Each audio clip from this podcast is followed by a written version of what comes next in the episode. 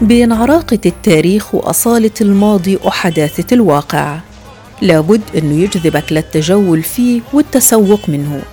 فبمجرد أنه تشدك ريحة العطارة ويلفت انتباهك تنسيق الأعشاب الجاهزة للبيع رح تعرف إنك في أقدم أسواق غزة.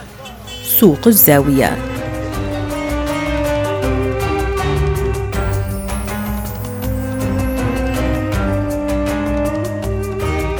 فبين شارعي عمر المختار والوحدة وفي قلب مدينة غزة. يشمخ سوق الزاوية وهو السوق الأشهر في المدينة.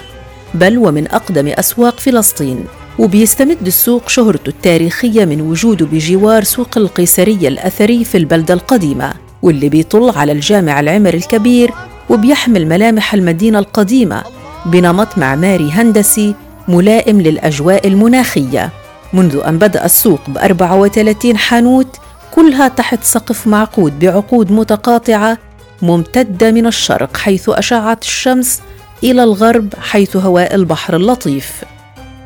السوق بأقواسه الأثرية يعد شاهداً على تاريخ المدينة وبمحاله القديمة وحتى ببائعيه اللي ورث معظمهم المهنة عن أجدادهم فممدوح زين الدين اللي تجاوز الستين. اتعلم المهنة ومن عمره تسع سنين. لما كان يجلس في الدكان مع جده ووالده وعمه وأبناء عمه وكلهم بيشتغلوا في العطارة من أكثر من مئة سنة. إحنا تاريخنا يعني في التجارة خاصة في العطارة أكثر من مئة عام. يعني كان جدي الحج محمد انتقل إلى والدي الحج روبين والحج فايز كانوا يشتغلوا مع بعض. أنا بالنسبة إلي سوق الزاوية بيعتبر إلي كروح يعني ما بقدر أنفصل عنه. يعني أنا إيه، خاصة يعني عندي يوم الجمعة يوم راحة بصحى الساعة 8 ونص 9 لازم أجيل على السوق ولو نص ساعة ساعة. وبطلع منه. خلص بفتح باب الدكان بتأكد إذا بدي أعمل أرتب شغلة بسيطة وبطلع. لكن لازم إني أجي عليه. سوق الزاوية كان السوق المركزي الوحيد في غزة وتوسع على مدار السنوات ليضم العطارة والأعشاب والخضار والفواكه بل وحتى اللحوم والأسماك. وكان منذ إنشائه بيشكل محور اقتصادي وتاريخي في المدينة. فكله عبارة عن منطقة أثرية كاملة وسمي بسوق الزاوية لأن مداخله وأجزاءه تبدو على شكل زوايا وفي زاوية شهيرة للعبادة تسمى زاوية الهنود. سوق الزاوية يعني كانت اللي زاوية الهنود كانوا الهنود بيجوا على المكان هذا بشكل كبير. فكانوا بيجوا بناموا في جامع الهنود هنا. وهم ماخذ شكل المثلث آه، أو آه، شكل الزاوية يعني. واندمج هذا يعني في شارعنا هذا كان سوق الخضار يسموه. كل المنطقة أصبحت سوق الزاوية يعني. واللي بيزيد سوق الزاوية عظمة وبهاء وجوده بجانب الجامع العمر الكبير.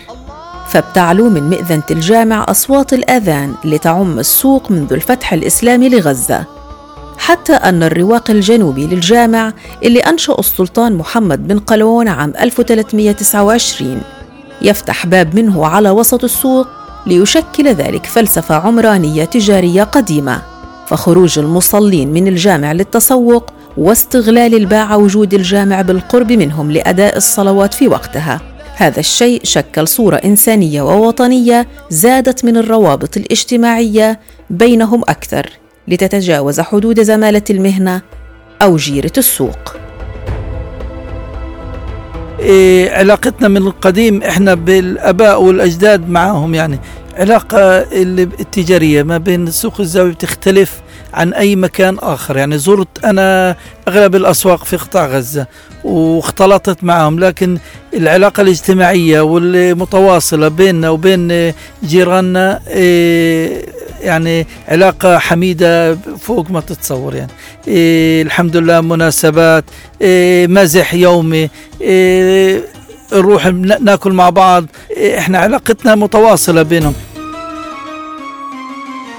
سوق الأفندية. هيك أطلقوا على سوق الزاوية في عهد الانتداب البريطاني.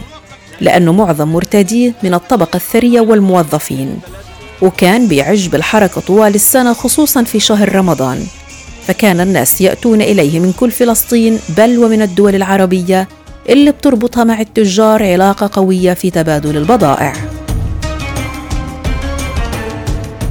يعني أنا حد يعني عمي ووالدي حدثوني إنه كان يجي في خضر العطار. من مصر تاجر عطارة كان يجي ينام عندنا في غزة. إيه، يجيب يجيب بضايع لنا أو يجي ياخذ بضايع من غزة ويطلعها على مصر. في عهد جمال عبد الناصر كانوا الوالد يطلع على لبنان أو سوريا ويجيب البضايع على غزة ويبعثوها يجوا يشتريوها المصريين تجار المصريين يجوا يشتريوها من غزة. وبعدها كنا نجيب من خلال تجار الشنطة إيه عن طريق مصر العطاره يعني أنا إيه كنت أروح بنفسي رحت على مصر وجبت عبر الشنطة.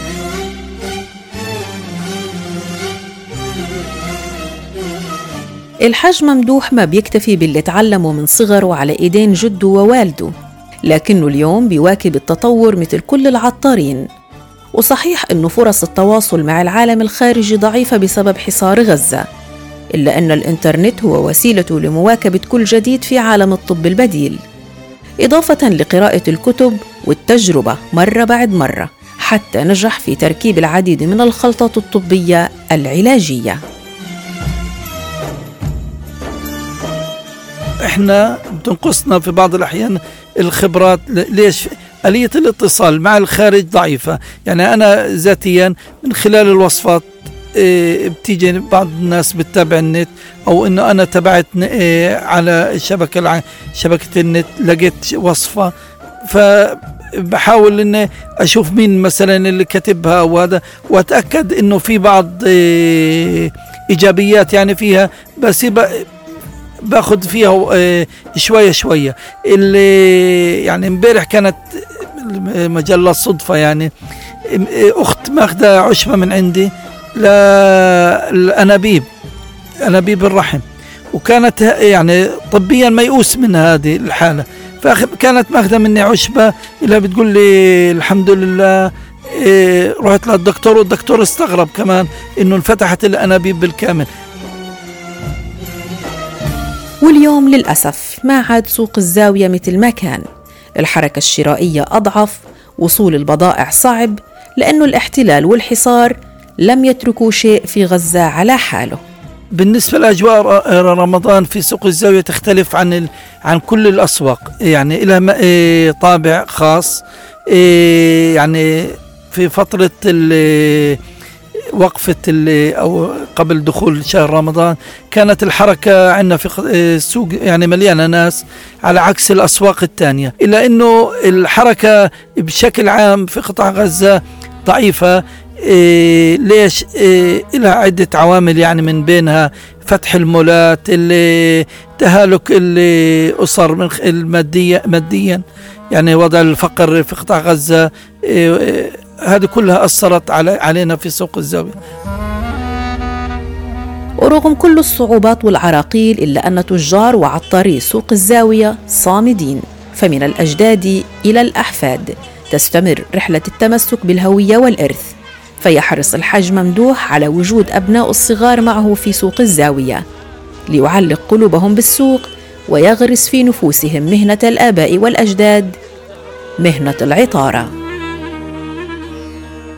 أنا أنا عندي ابن السنة توجيهي يمكن أضعف سنة إني أدخله عندي في المحل. إيه والثاني في الصف أول ثمان سنين.